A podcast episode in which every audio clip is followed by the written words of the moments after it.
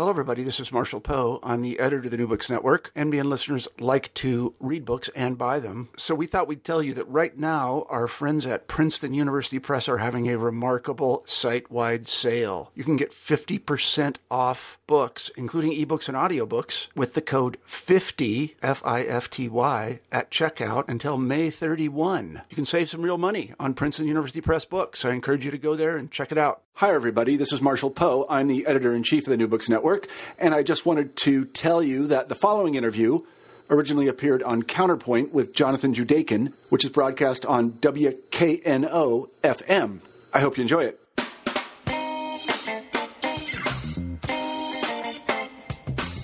Welcome to Counterpoint. I'm Jonathan Judaken. With me today is Amy Wood, author of Lynching and Spectacle Witnessing Racial Violence in America, which won the Lillian Smith Book Award and was a finalist for the Los Angeles Times Book Award in History. Dr. Wood was a participant in Rhodes College's event celebrating Ida B. Wells at 150, which commemorated the life and work of the civil rights pioneer and anti lynching activist. Amy, I'm so glad to have you here on Counterpoint. Thank you so much for having me. Amy, one of the things I learned in preparing for the Ida B. Wells celebration, not least from your book, was that lynching was not a hidden act perpetrated by a few men in hoods doing horrific things in the woods.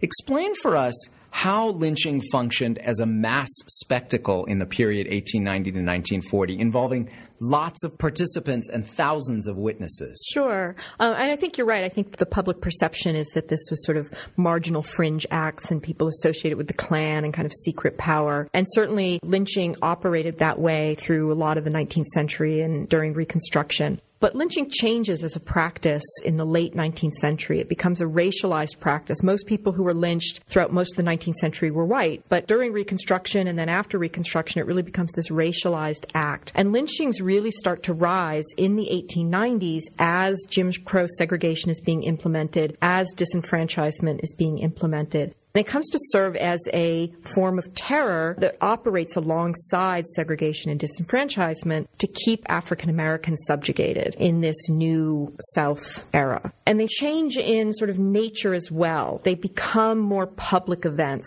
You do see before the Civil War some lynchings that are these kind of public spectacles, but they were fairly rare. What happens more and more in this beginning in the late 1880s, 1890s is what we call spectacle lynchings, where you would have have mobs of 50, 100, even into the thousands of, of people coming out and witnessing these events. I should qualify that and say that most lynchings actually weren't these huge, massive spectacles. You had a lot of lynchings that happened privately with smaller posses hanging somebody out of town. But even those lynchings became public through things like photographs that were taken and then circulated and the kind of narratives that were written about those events. So when I talk about a spectacle lynching, I'm actually talking about a, a kind of wider cultural practice that happened. So, when you talk about the fact that they're being written about, there were these graphic and detailed newspaper accounts. Mm-hmm. Songs were sung about these lynchings. Eventually, with the rise of motion pictures, mm-hmm. there are even early motion pictures that are made about this. And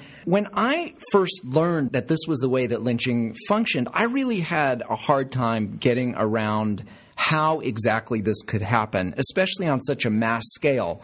I grew up in apartheid South Africa. I yeah. write about issues of anti Semitism and racism, but there's still something very difficult for me to understand about the face to face experience of the most horrible kinds of inhumane acts that human beings perpetrate on one another. And in the case of lynchings, we're talking about groups of people, you know, hunting down individuals or taking them out of a prison cell in a mob, torturing their bodies, mm-hmm. stringing them up, and watching them die. You cite in the book that one out of every three lynchings involved genital dismemberment. Mm-hmm. The bodies are often burned. And then, for me, the most macabre aspect of this is that pieces of these bodies were oftentimes kept as what you call totemic relics. Mm-hmm. As you say in the introduction, your book is about why so many otherwise ordinary and law abiding white Southerners wanted to participate in and watch extraordinary acts of violence and what it meant for them to do so. And I have to say, your book really helped me to explain how this was possible. That is, to understand the horror.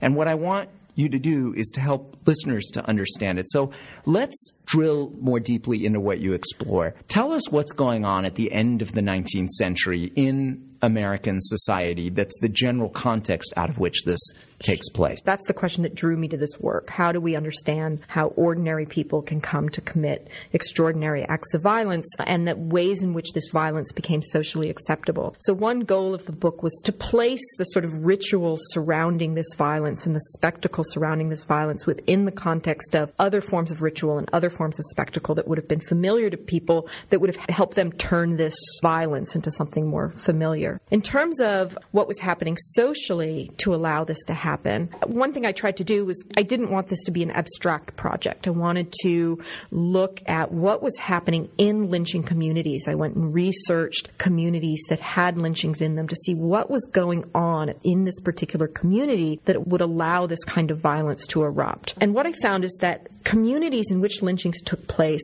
tended to be undergoing a process of transformation at the time in the late 19th century. Not just in terms of, you know, we're coming off of the Civil War, you have African Americans who were wanting, rightfully so, to claim their civil, social, and political rights that Reconstruction had granted them. And you had whites wanting to suppress that, sort of strip those rights away from them. But the South was also going through a period of modernization in this time. There were uh, towns and cities were growing, new industries were arising.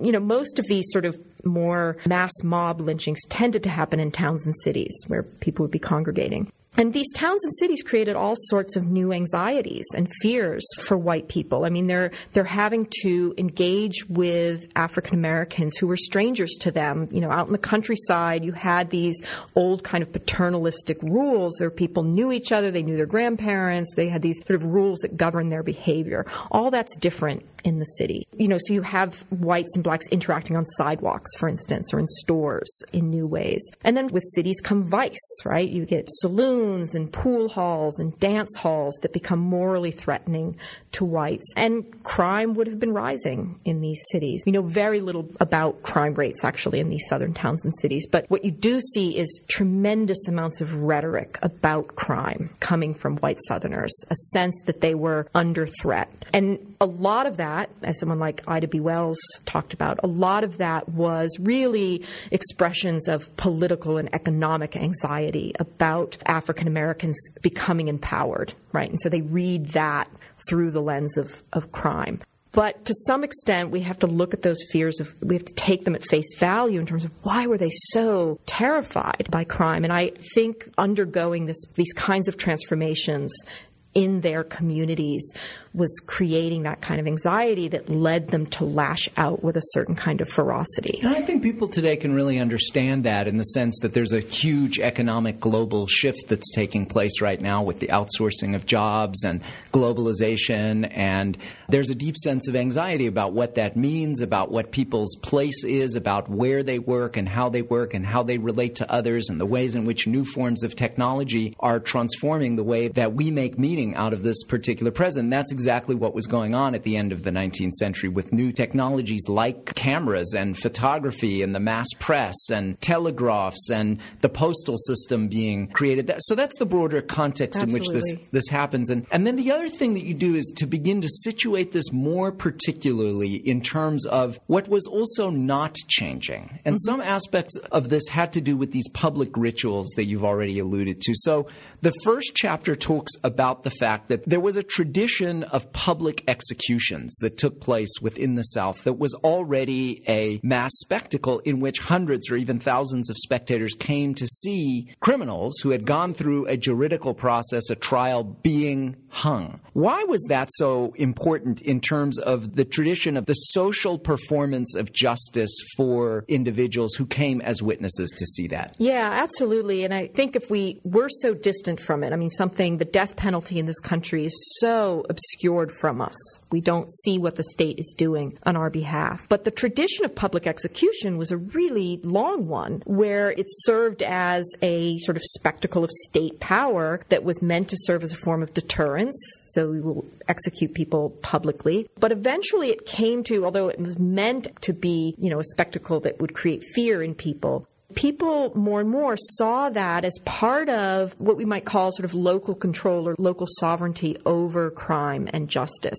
That people had a desire to see crime avenged in their own communities, that seeing the crime avenged was a way to sort of expiate the kind of outrage and fear that a crime in a community can engender or produce in a people. And so public execution served that function. So when we look at what's happening with lynching, we have to see that these people already had a tradition of watching people paying a violent price for their crimes. And what's happening in the in the late 19th century is increasingly through the 19th century states are outlawing public executions as part of a modernization process.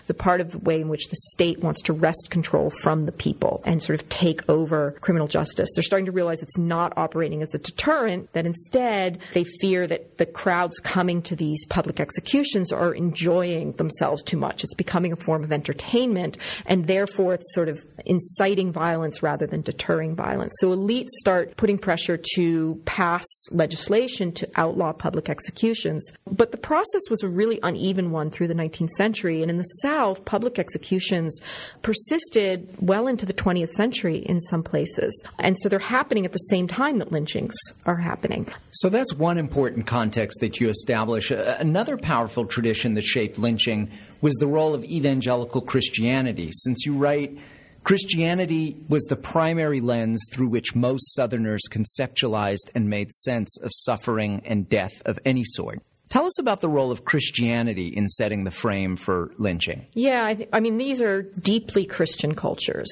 and deeply evangelical Christians, Southern Baptists, Southern Methodists. And, you know, again, one of those, these are ordinary people, these are churchgoers who are committing this violence. And as Christians, they just would not have been able to engage in that kind of violence without interpreting it through a Christian lens. It just, it's too much uh, part of who they were. And I kind of I look at that in, in two different ways. One, the moral concerns that they're expressing in terms of what's happening to their towns and communities in terms of vice and crime, they read through the lens of sin right? So they see and they blame that sin on African Americans. It's African Americans who are creating this sense of sinfulness in their communities. So that kind of sense of needing sin to be punished. Also, the ritual of lynching itself borrowed from religious rituals, and the language they used to talk about lynching borrowed from their religious language. Now, the most obvious language or lens that you can see is, is seeing the lynching victim as a scapegoat,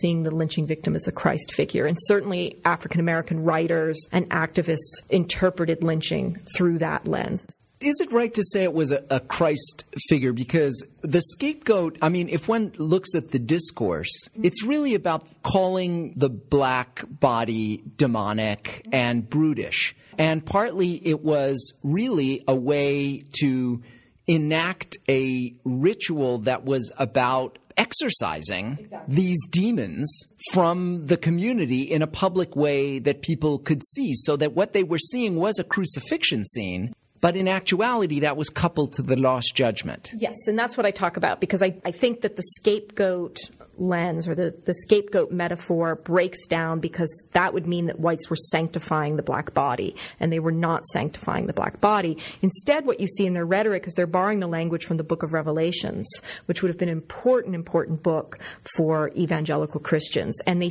see themselves as basically extensions of sort of angels of God basically enacting God's judgment and God's wrath upon sin. So that was a way that religion helped to make lynchings a sacred and justifiable practice.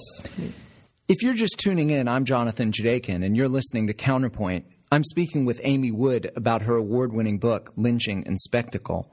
Amy, in the next part of the book, you explore how the spectacle of lynching was both captured for live viewers and expanded participation through the use of photography and then into early moving pictures. So you write in a quote that brings this all together for us in Memphis a news report of a lynching in Tennessee noted that hundreds of Kodaks clicked all morning at the scene of the lynching. What function did photography play in the spectacle of lynching?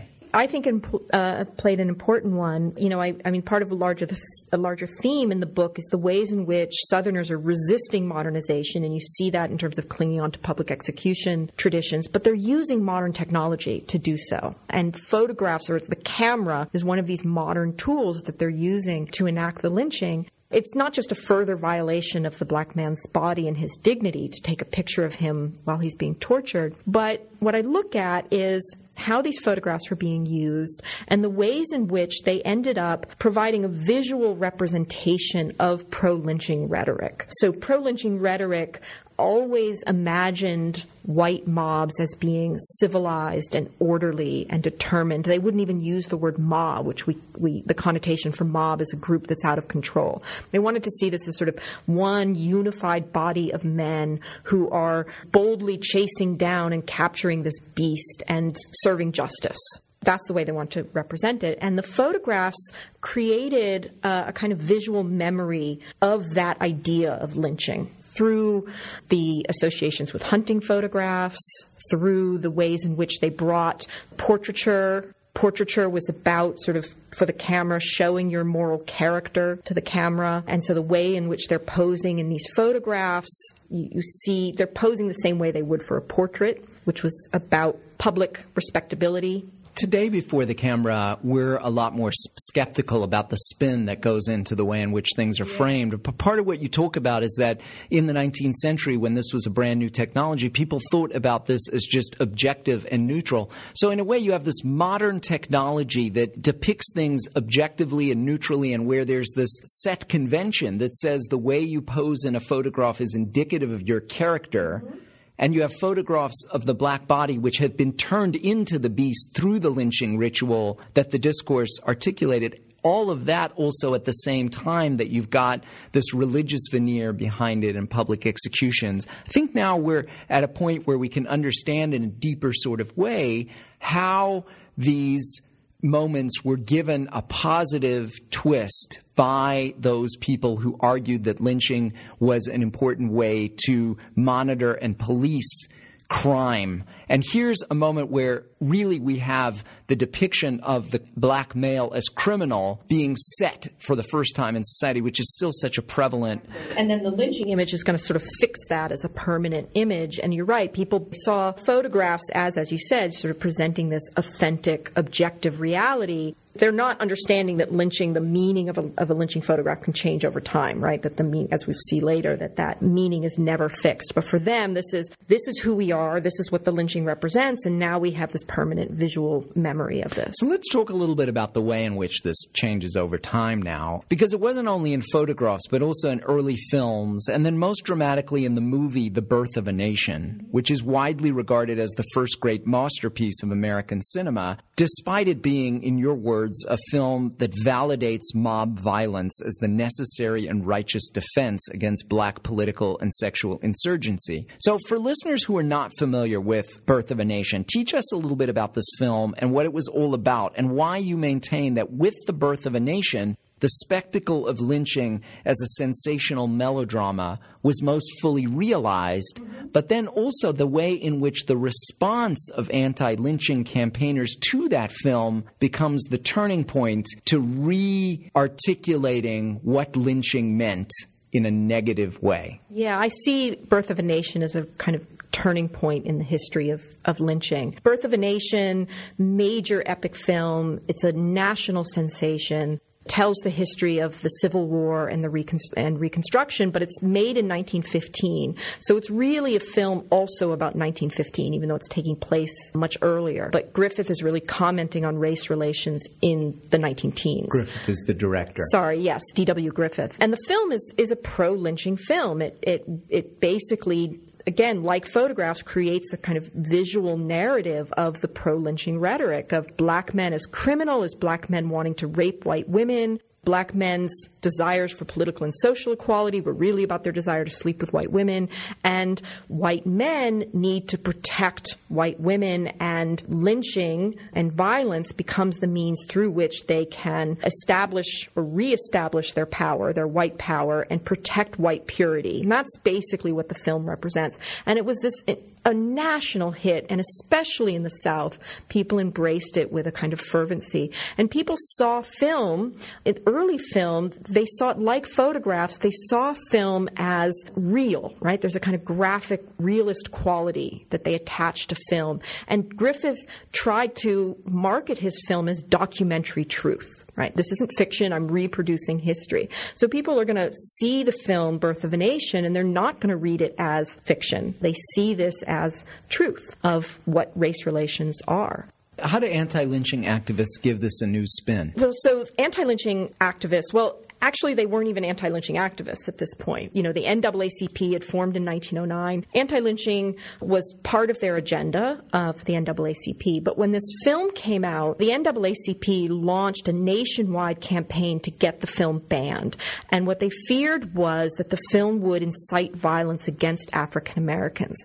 Not that uh, people would go out and mimic the lynching in the film. What they feared is that it basically just encouraged the stereotypes and caricatures of black men as dangerous and criminal and black men as out to rape white women. And they feared that that aspect of it was going to encourage lynching. They wanted the rape scenes excised from the movie. If the movie couldn't be banned altogether, have those rape scenes excised. And, you know, they weren't successful in their campaign in the sense that the film did not get banned. The film was hugely popular. They ended up probably bringing more attention to the film. But that campaign energized the NAACP. It, it, put the NAACP on the map so that more and more people heard of them. And you had a lot of white liberal allies and black professional middle class people start donating a lot to the NAACP. It boosted their resources. And then they really launched their anti lynching campaign after the birth of a nation.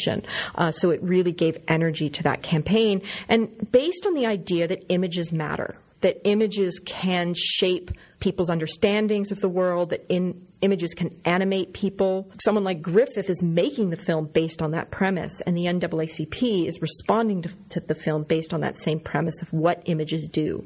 And by the 1930s, it's the case that Hollywood actually begins to help to spread the anti lynching message. So you discuss a, a set of films that begin to depict lynching as inherently un American. But in doing so, ironically enough, they actually emptied out the roots of lynching in the history of racism and and from its context in the American South. So tell us a little bit about this piece of the story in the history of anti-lynching. Yeah, so Hollywood sort of takes up the anti-lynching cause in the 1930s and they're borrowing rhetoric from the anti-lynching movement. And the anti-lynching movement had already sort of displaced emphasis on lynching as a mechanism of racial power, displaced emphasis away from the black victim, and put emphasis on the white crowds and white communities, and made the argument that lynching is wrong because it is uncivilized and it's barbaric and it's a threat to American democracy and American civilization. They tried to take race out of the conversation as a means to bring in white liberals and white moderates white moderates, they might be pro segregation, they might have racist feelings, they might be worried about black crime, but they want to see America as modern and progressive and, and they want to stand for law and order. So this was a kind of rhetorical strategy that, that anti lynching activists picked up, and you can see it in the ways that they used photographs to do that. So that's the message that Hollywood picks up. And so they make anti lynching films where the victims are other white people. They make oblique references to race in the films, but to make the anti lynching argument, let's have it be a white person who's lynched, and then we can take race prejudice out of the issue and really just focus on what does this do? How does this corrode white America? How does this corrode white communities? And then to bring this story full circle, Amy, in the aftermath of the Holocaust and the Second World War, lynching began to peter out and violence became more hidden. But the ways in which anti lynching activists like Ida B. Wells had transformed its significance continued to live on. And this would actually have a profound effect on the civil rights movement. So you write, these popular representations of race in the 1940s prepared white Americans to receive and interpret the photographs and televised images of black protest and white massive resistance that emerged from the South in the 1950s and 1960s as startling reminders that these American civic ideas had not yet to be realized. You focus in particular on the case of Emmett Till Remind us what happened in the Emmett Till case and how it was understood as a case of lynching that helped propel the civil rights movement. Sure. So Emmett Till was a 14 year old boy from Chicago who uh, went down uh, to Money, Mississippi, where he had relatives. And when he was there, he allegedly wolf whistled at a white woman whose husband owned a grocery store there. You know, just sort of a, a childish, adolescent kind of thing to do. And the husband of the white woman, and I think his brother or her brother, took Emmett Till and basically murdered him, tortured him and left his body in the river. And it, it was a hate crime. It was a lynching in the sense that he was punished for transgressing the boundaries of, of Jim Crow. What made it different is that it was not a public spectacle. It was violence that they, these men tried to keep hidden what happens is that Emmett Till is found and his body is sent back up to Chicago. And Emmett Till's mother wants to publicize what happened to him. So she has an open casket funeral and she has an image of his corpse. She did not have the coroner transform his corpse in any way. So his corpse is bloated from being in the river. He, his beatings are very apparent and she allowed a photograph of that corpse to be published in the Chicago Defender, the black newspaper in Chicago, and in Jet Magazine, which is an African American magazine.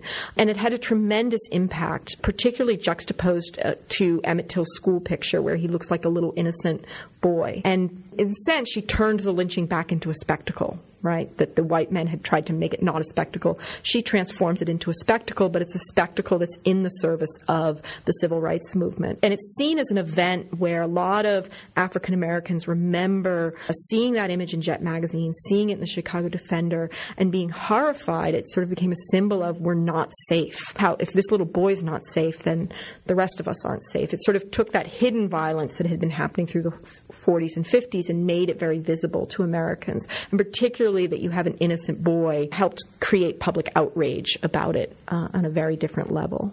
So, in a sense, it turned it into a spectacle of horror, and it set the stage for other kinds of spectacles of horror that were to come. The televised examples of, of black bodies being hosed down and of, of being whipped, or of crowds, you know, unleashing even verbal violence that became part of the iconography of the civil rights movement. So, in a sense, part of what you're saying is that even though for a long time anti lynching legislation turned out not to get passed as law in the United States.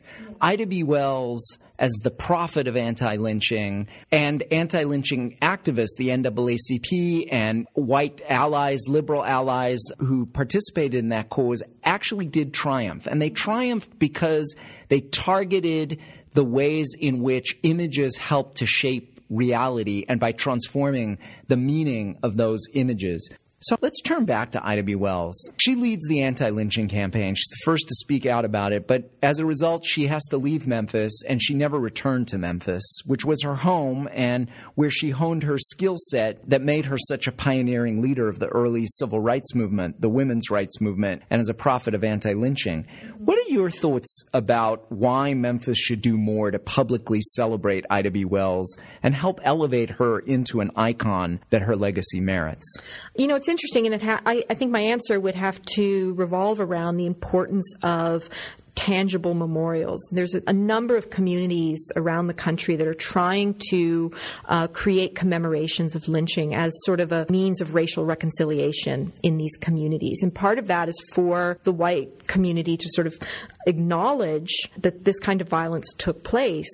And I think being able to commemorate that physically. I mean, in, in the case of these other communities, it's trying to find ways of commemorating the lynchings themselves. With Ida B. Wells, it's commemorating this hero, this person who really started the anti lynching crusade, but who herself was a victim of terrorist threats, right? You come back to Memphis and, and you'll be killed. So she's a victim in that sense as well. And I, I, think the purpose of it would be similar to these other ones to kind of create a sense of reconciliation of sort of we need to acknowledge this past for us to be able to move past that past. And I think that in getting to sort of what something tangible like a monument can do is create a focal point for people to bear witness to that. It's sort of similar to what I was talking about in my book or what I talk about in my book, the importance of the visual to frame understanding of their experience and ways in which visual representations can animate feeling and shape public perceptions.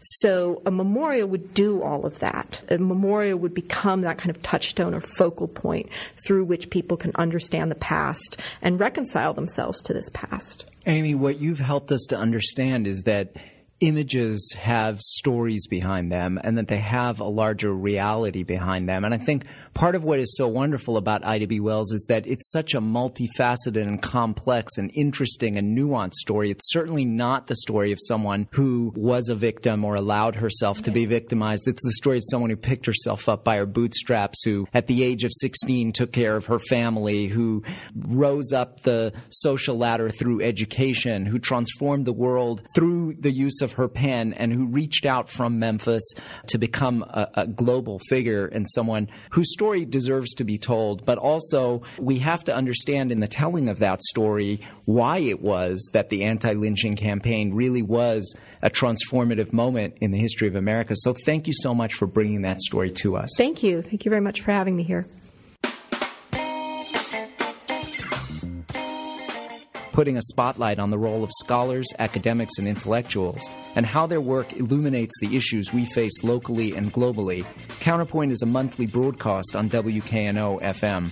To listen to this show in its entirety, visit WKNOFM.org and click on the news menu item, where you'll find a link to Counterpoint. You can podcast Counterpoint by visiting iTunes and searching for WKNO Counterpoint. Counterpoint is a production of WKNO FM in association with the Spence L. Wilson Chair in Humanities at Rhodes College.